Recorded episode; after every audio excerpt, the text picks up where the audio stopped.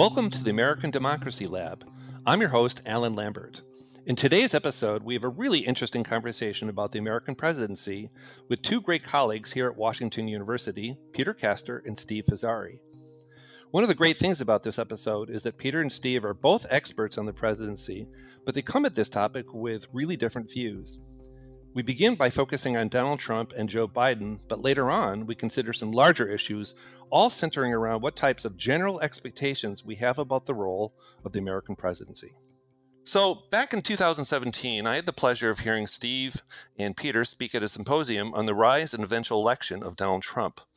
Steve considered the economic challenges faced by the Trump administration and how well the new president seemed prepared to meet those challenges. So, today, he's going to reflect on how that turned out. So, Steve, one of the major themes of your talk four years ago was about Trump's diagnosis of the economic problems faced by the American middle class and how well he was prepared to deal with those problems. So, how about you summarize your views from four years ago? Let us know how well you did in your predictions. Home run, swing and a miss, or something in between? Well, Alan, I'd say I hit a triple, and I would be standing on third base with nobody out. So, uh, so pretty good outcome, but not quite a home run. I did not believe that President Trump's policies would create a stronger economy than what we'd experienced in the last four or five years of the Obama administration. I did not believe we'd really see a revival in the economic situation, circumstances of the American middle class. Uh, Donald Trump campaigned on the claim that the recovery of 2000, from the 2008 2009 uh, so called Great Recession during the Obama years was historically slow and that compromised the economic welfare of much of the country, but particularly the situation of the middle class.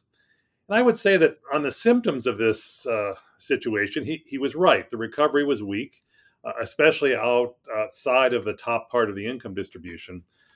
But Trump's diagnosis was, in my view, wrong. It was mostly focused on the way outsiders were somehow stealing American jobs and driving down wages this explanation played pretty well politically to Americans who correctly felt their economic lives were not playing out as well as they had expected. But this wasn't the main story, in my view.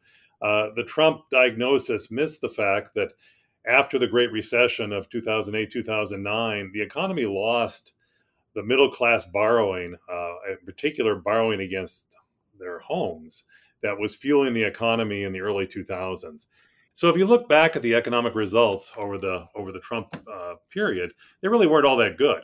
He promised a big acceleration in growth, and I, and I agree that's what we needed, but it never really happened. If you look at the data uh, and look at the uh, growth of the economy under Trump before the COVID crisis hit, so to the fourth quarter of 2019, our broadest measure of economic welfare that's real per capita GDP, the amount of output and income we're generating per person in the economy, grew at about 1.8% at an annual rate. In the same period of the Obama administration, at the end of his term, it grew at 1.7%. So the numbers were almost identical. No real change under, under Trump. If you look at job growth statistics, it's pretty much the same. The trend of the late Obama administration carries over to the uh, time of Trump. Before the COVID crisis, the unemployment rate did get quite low. And in some ways, that's the best statistic for the Trump economic management period. But we were really on the same trend as we were in the Obama years. So it just continued at more or less the same rate through the Trump administration. So, really, basically, nothing happened to the big economic trends Furthermore, somewhat as anticipated by a number of us, Trump made a mess out of international trade relations. He pursued awful immigration policies that were both inhumane and, in the long term, hurtful to economic growth. The low unemployment rate was good, probably better than I would have expected. So my predictions were not quite a home run, but the trend established before Trump took office really just continued. He, he didn't do anything uh, to really help Americans who correctly felt they were being left behind economically. Yeah, interesting. Um, just one follow up and fairly general question. So, for those of us who are not economists, sometimes I think we get the feeling that you know presidents come and go, and that the economy is just going to do its thing. It's going to go up. It's going to go down. Um, same with the market. Um, so, to what extent do you think that's really true? Do you, do you think different presidents really have a profound effect on the economy, or is it more, would you characterize that more as they can have an effect, but then most of the variants accounted for are just uh, cyclical market trends which operate relatively independently of presidential policy? I think the answer is someplace in between. Presidents get both more credit for good economies than they deserve and more blame for bad economies than they deserve uh, in that sense. However, policy matters, especially in a crisis. One thing that I think is important to recognize, though, is a lot of uh, policies take a while to, to actually play out. So the idea that somehow a, a new policy regime will shift things around in just a, a, month or two is is misleading. And, and even over a, a four year term, some of the longer term policies might not have fully played out. So it's difficult to uh, coordinate or, or uh, link up uh, president's policies with uh, the actual results. That takes long term economic research, and politics just isn't patient enough to uh, wait for those results to really play out.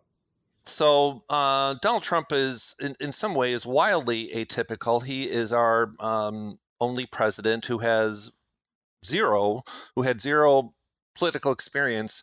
He was a businessman, and the conservatives that I talked to suggested that he was a businessman by training and that he did a great job um, handling the business ends of things uh, because of his prior background. Would you say that's being overly kind to Trump, or would you say that he, he promised more than he could deliver? I certainly think he promised more than he could deliver. And the idea that somehow his business experience led to better economic management seems to me to be uh, pretty clearly wrong. That business expertise and running economic policy are very different kinds of things. It seemed that Donald Trump did run economics more or less from his gut based on his past experience. I think a lot of the uh, animosity toward international trade probably came from his business experience, but was uh, very much at odds with mainstream economic thinking and uh, wasn't handled very well at all. So, this idea that somehow what we need in a president or any political leader is great business experience I think is uh, fundamentally misleading. Well, Steve, you have set us up perfectly for um, moving on to uh, Peter and sort of keeping with our focus on the Trump presidency. So, Peter, let's begin with the first question is um, I was reviewing the video from four years ago, and you offered some insights as to whether Trump was truly going to be a uh, norm busting president or not. Um, so, walk us through a little bit on your thinking back then and then uh, compare it to how this actually played out over the um, four years of his term. Sure. I, I was reviewing my notes from four years ago as well, and it was fun to do. And when I was trying to make sense of the Trump presidency at its beginning, I emphasized continuity and in three different ways. One was short term, then intermediate, and long term.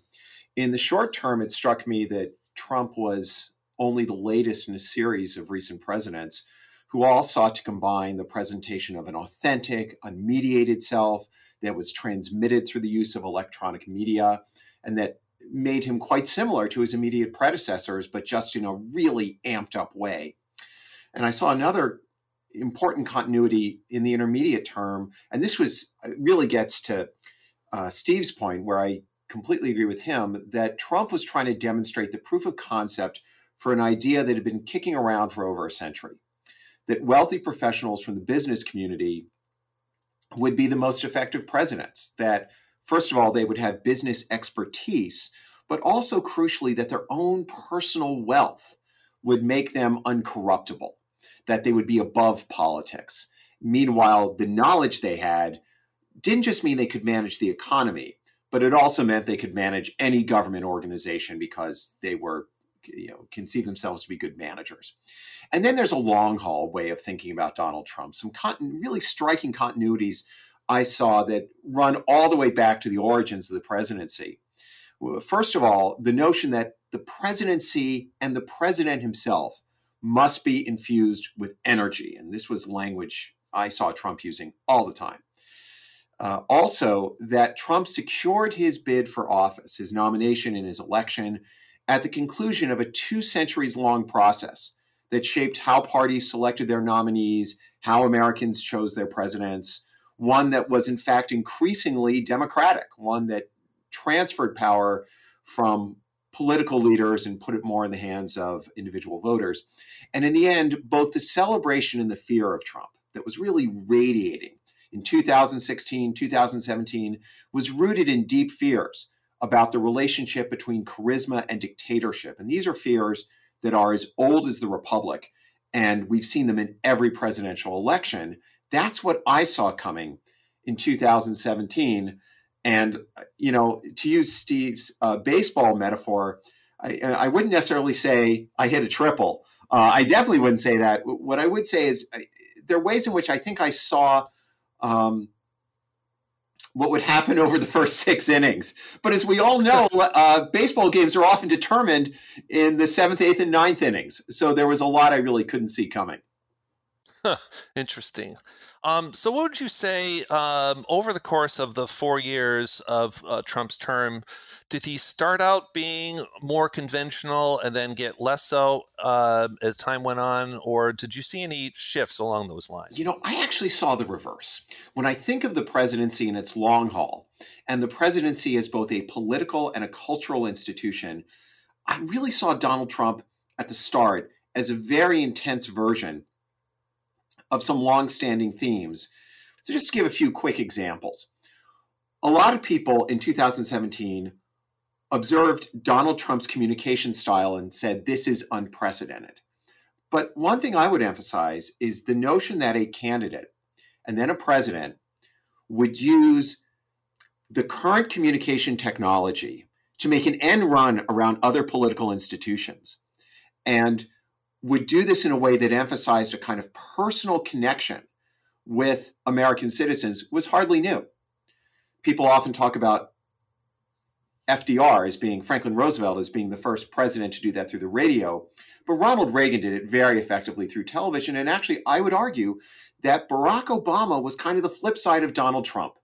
He was the first presidential candidate to really understand how you could use social media to win out over more established candidates. He could hold a large public audience in the palm of his hand. The content of his message and the mode of his communication was very, of course, very different from Donald Trump's. And yet, both of them were candidates who had capitalized on social media, on large public gatherings, on new technologies and new methods to make an end run around their existing party establishments. So I saw that as a real continuity. Uh, another thing that, again, that Trump stuck with throughout his presidency was the notion that his business expertise would make him an effective leader. Uh, Ross Perot had made the same claim. In some ways, uh, you know, Teddy Roosevelt thought that business could be a root of corruption, but that business management style could be a mode of uh, progressive reform. And then finally, this point I made about energy. I mean, look no further than Donald Trump and his claims to personal health. So during the 2016 election, he made this claim that Hillary Clinton lacked, quote, the stamina to be president. And his doctor produced that bizarre letter that we now know Trump dictated himself, stating that Donald Trump would be the healthiest president in US history. And then when Trump himself contracted COVID, he tried to use that moment as a way to proclaim his nearly supernatural physical strength. And again, these have been themes of the presidency. Trump simply did it in ways that were more amped up, at times more outlandish, and at times more destructive than other presidents.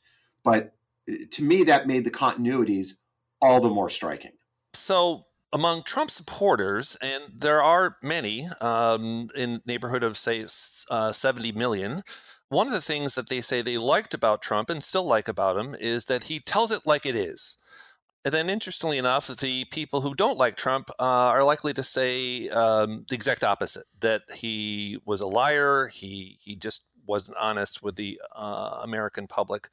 So, what would be uh, maybe you could take both sides of that perspective uh, when conservatives say, you know, Trump let Trump be Trump. He just he likes to call it as it is. Would you say that that's um, uh, looking a little through rose-colored glasses, or would you say that's a fair assessment of one of Trump's strengths?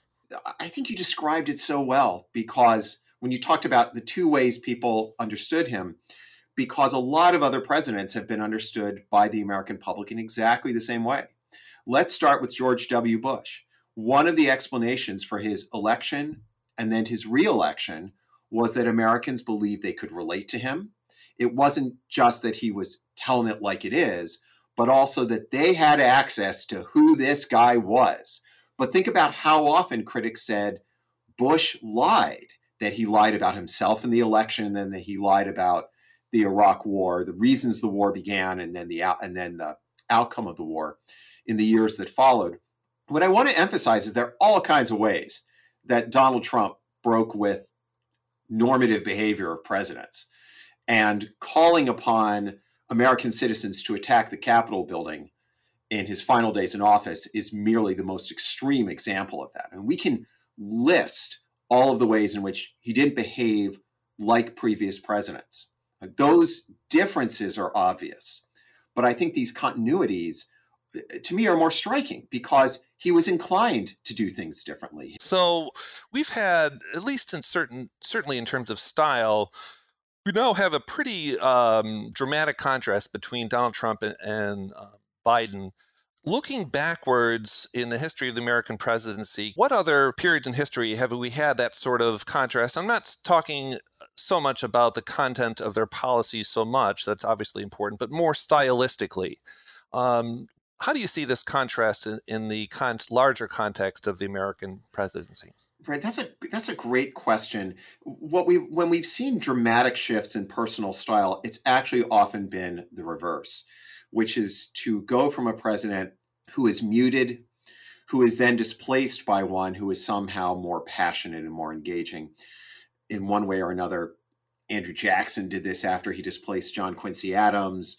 Franklin Roosevelt did this after he displaced uh, Herbert Hoover. But there has not been a president who is so publicly passionate, who is so energized with the public as Donald Trump. We simply haven't had that. But to go to from one who is on that scale to one who is in some ways so as subdued as Joe Biden is very unusual. It's another way to think about this that often when presidents come into office and they want to disrupt, the way they try to disrupt is to bring in new practices and new traditions of running the office. Joe Biden is very unusual in that he has come into office promising that he's going to restore, that he is going to restore practices that prior presidents had followed, that he would be more subdued, that he would be more constrained. And that's, uh, from a stylistic perspective, very unusual. So, Steve, we're going to um, maybe we can revisit this prediction four years from now. But um, if you were to predict uh, how Joe Biden is going to um, handle economic policy. Do you think he's going to continue to be explicit or just basically say, look, we're going back to the way Obama d- did it? Well, let me pick up a little bit on what Peter just said. I, I think there is a, a, big distinction between core economic leadership between uh, Donald Trump and Joe Biden. As I said earlier, I think that Trump basically was running economic policy from from his gut or, or, from his personal experience and and really didn't have much use for economic expertise or more of a broader perspective on how things work. Again an individual business is not the same thing as managing economic policy in a large uh, interconnected global economy. So uh, i think there there was a there will be a, a shift. I think biden will go back to relying on economic expertise more. I don't know, though, that it will actually go back to pursuing exactly the same or very similar policies to the Obama administration because there has been a shift in economic thinking in some ways because of those results in the early part of the Obama administration, where we were trying to come out of the Great Recession. The recovery was slow. There has been a shift more towards the idea of a more activist government uh, role to play in the economy. And you see that already in the early days of the Biden administration. Now, we're facing an unprecedented situation with the COVID 19 public health crisis spilling over to a massive economic problem. Uh, so, that by itself is new and, and, and, needs a new approach. But you do see uh, very significant efforts by the Biden administration to go big. Uh, and it's supported by very mainstream people like his now Secretary of the Treasury, uh, Janet Yellen, uh, Jerome Powell at the Fed, who was actually appointed by Trump, is actually uh, also supporting this. So Uh, there is a shift here, but it's a shift that's based on people thinking hard about how to uh, deal with a modern economy in an unprecedented situation. And so, in that sense, I feel more confident of steady leadership from Biden, where you just didn't know what to expect from Donald Trump. Steve, I think you really hit the nail on the head, which is one of the big changes, which is often something we don't observe, uh, is this role of expertise, which Biden has put at the center of his whole administration. He said the way we're going to respond to the economic crisis is with the expertise of economists. The way we're going to grapple with the pandemic is the expertise of physicians. And that kind of language really is an abrupt shift from the Trump administration in general, or Trump personally sidelined all of that sort of expertise. And it's one that a lot of his advocates derided as being some form of set of elites who were trying to mandate to people what they should do. So the question is about how will historians view Donald Trump when we remember presidents as being great or terrible or somewhere in between? How much is that dictated in part by how well the economy or the market did? Do human beings sort of think that way? They think, well, the the market, the economy went great, so he must have been um, a great president. Uh, is it that simple, or is it more complicated? When we look back at the Trump period, uh, it's going to be there's going to be two pieces. One is going to say, "Oh, pretty much, pretty much business as usual. The economy was on this rather slow but steady recovery uh, in you know through the period before Trump took office. It continued." Didn't really muck it up too much. Uh, there was a big tax cut. Didn't do didn't do a whole lot there uh, when we when we go back and look at it. And then COVID hits, and the uh, there is this incredible disruption in the economy. The, the decline in the economy in the in the spring was uh, was unprecedented, uh, and that, that, basically there there was a good response there in terms of the CARES Act. Uh, Trump's was largely on the sideline. That seemed to be run more by Congress. Uh, I think there will be a lot of interesting analysis of how uh, economic policy responded to uh, to this crisis. Uh, but I think what I think Trump was largely irrelevant from the point of view of the economic policy in the crisis, and to the extent that the assessment is that the handling of the pandemic itself, the public health side of the crisis, from uh, from the Trump administration was uh, was much less than we could have hoped for and should have had. Uh, that clearly spills over to the economic side. So I think history will judge that quite negatively in this sense. But despite the, the claims about business, the claims about uh, how terrible things were before he took office, and the economy would take off like a rocket, and and the greatest economy ever types of rhetoric that uh, that Trump was regularly uh, putting out there, both uh, through traditional uh, media, but also social media and Twitter. Uh, I, I, think all of that will be uh, will be discounted. There, there, just was was no evidence there, and and this is that sense that, that Trump, in some ways, in the way he approaches things, is disconnected from the fact of reality. And I think that's going to be a difference between the Biden administration and most other administrations in terms of their economic policy. All politicians spin the economic data to their favor.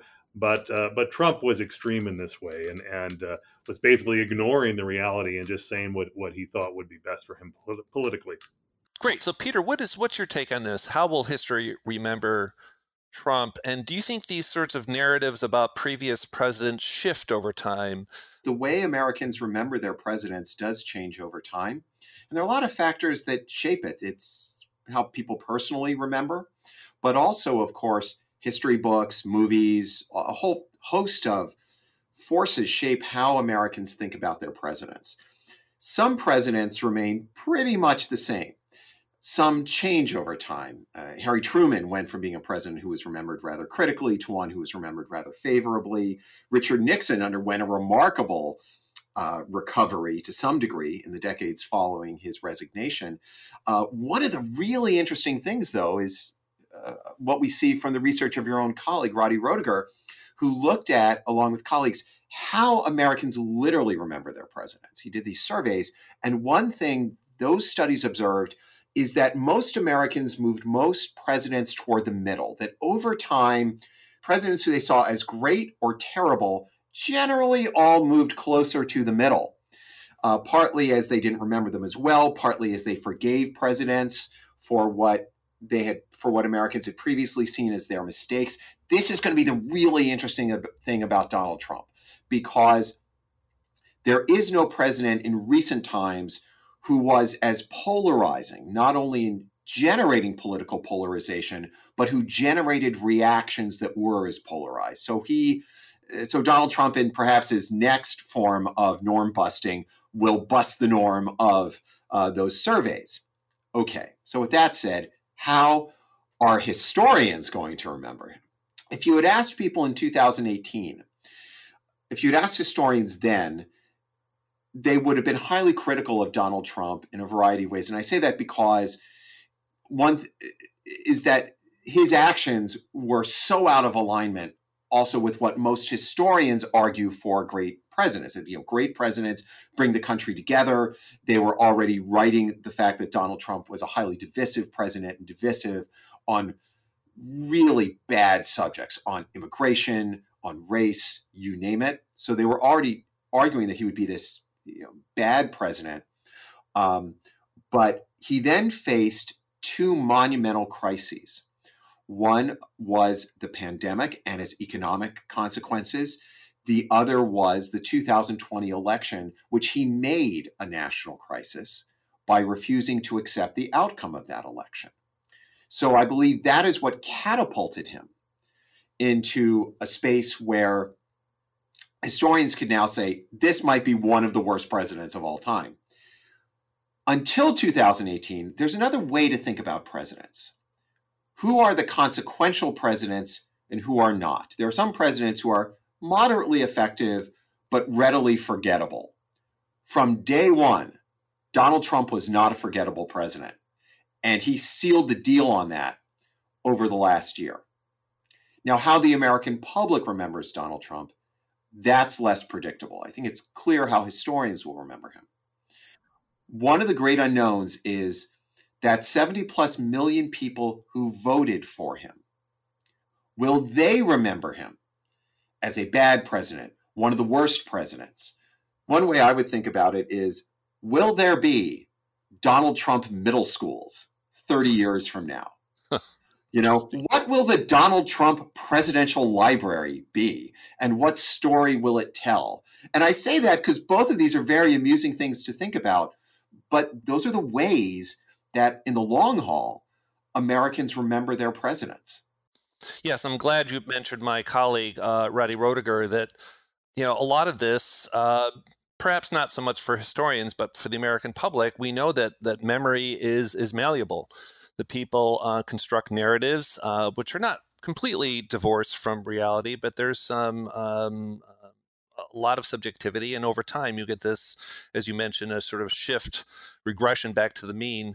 And I can't just um, can't help but mention that the biggest effects in memory are recency effects, and and Donald Trump, of course, a um, monumental event uh, towards the end of his presidency, of course, was the insurrection on the Capitol building. And um, that, of course, is going to have a huge impact, certainly uh, among many, or perhaps not all Americans, in how they remember Donald Trump. Let me jump in here uh, quickly, too. I, I think that uh, I'm really moving more to Peter's territory here, but that a lot of the way we're going to think about Trump depends on what happens in the coming years. Does this phenomenon that was Trump and these ardent supporters end up fundamentally changing uh, the Republican Party, possibly splitting the Republican Party into the more traditional Republicans that we talked about earlier? Or is this going to more or less die out and will we see a more uh, typical kind of pattern going forward uh, as Trump fades into the woodwork? I just don't think we know the answer to that yet. So, um, as moderator, I get to ask um, unfair questions, or uh, so this is going to be a bit of Will a. this challenge. be on the final? Will these questions uh, be on the final? probably, um, but I'm an easy grader for you, Peter. Don't, oh, good. Yeah.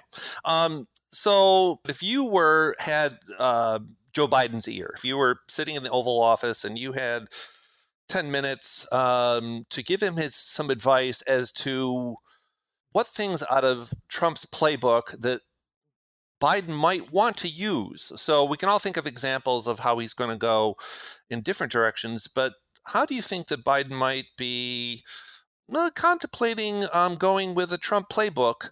Trump connected with a large part of uh, the American uh, population that feels left behind by the economy over the last decades.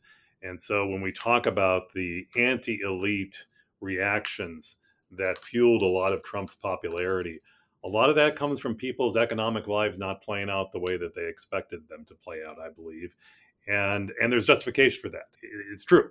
We've had this rising inequality, this stagnation in the middle class uh, that has been uh, with us for decades. And the, the neoliberal playbook, using the playbook metaphor once again, uh, of uh, free trade, globalization, let markets work with maybe just a little control around the edge, uh, has not delivered the uh, the promise that that it might have seemed uh, possible, say back in the 1980s, and uh, that's something that the Democratic Party, interestingly, was probably more connected to historically than the Republicans, but Trump flipped that, and uh, Biden and the Democrats in general, I you know need to pay a lot of attention to it, and, and if the there's this uh, tendency to go back to the same old, same old uh, in terms of economic policy and uh, how we how we deal with the prosperity of the middle class. I, I think that's going to be a mistake, and and uh, Biden and the Democrats will be well advised to keep this in the in the front of their minds going forward. One thing I would say that I, I wouldn't say it's a page from the playbook he needs to borrow from, but it's a way it's a page he can't ignore which is Biden's got to figure out what his highly personalized communication mechanism is going to be. He simply is not as charismatic as Trump is. He can't generate those sparks. He's got to he can't get up on a stage for 2 hours and rally a crowd. Uh, so he's got to find his own way to do it. Now, one way he's doing it to get to Steve's point, and his attempt to connect with uh, Donald Trump's constituency is to say that unlike Donald Trump, he was born to modest means. He comes out of the Rust Belt with the, you know, this, this whole Scranton connection is very, very important that he's announced that he comes out of a certain kind of blue collar Rust Belt uh, tradition and that that enables him to connect with the American public. And what's interesting is so Trump kind of swaggered in with a certain kind of hyper masculine persona. Biden, it's really interesting is trying to come in with a with a deeply emotional way of connecting to people that's all about his family his love his caring so that's a way in which he's borrowing from it the other thing that he must recognize is that parties and social movements are completely different from what they were for most of his career people have said that joe biden often pursued uh, bipartisanship well congress is less partisan now also, Joe Biden was elected and served in the Senate during a period when political parties were relatively strong.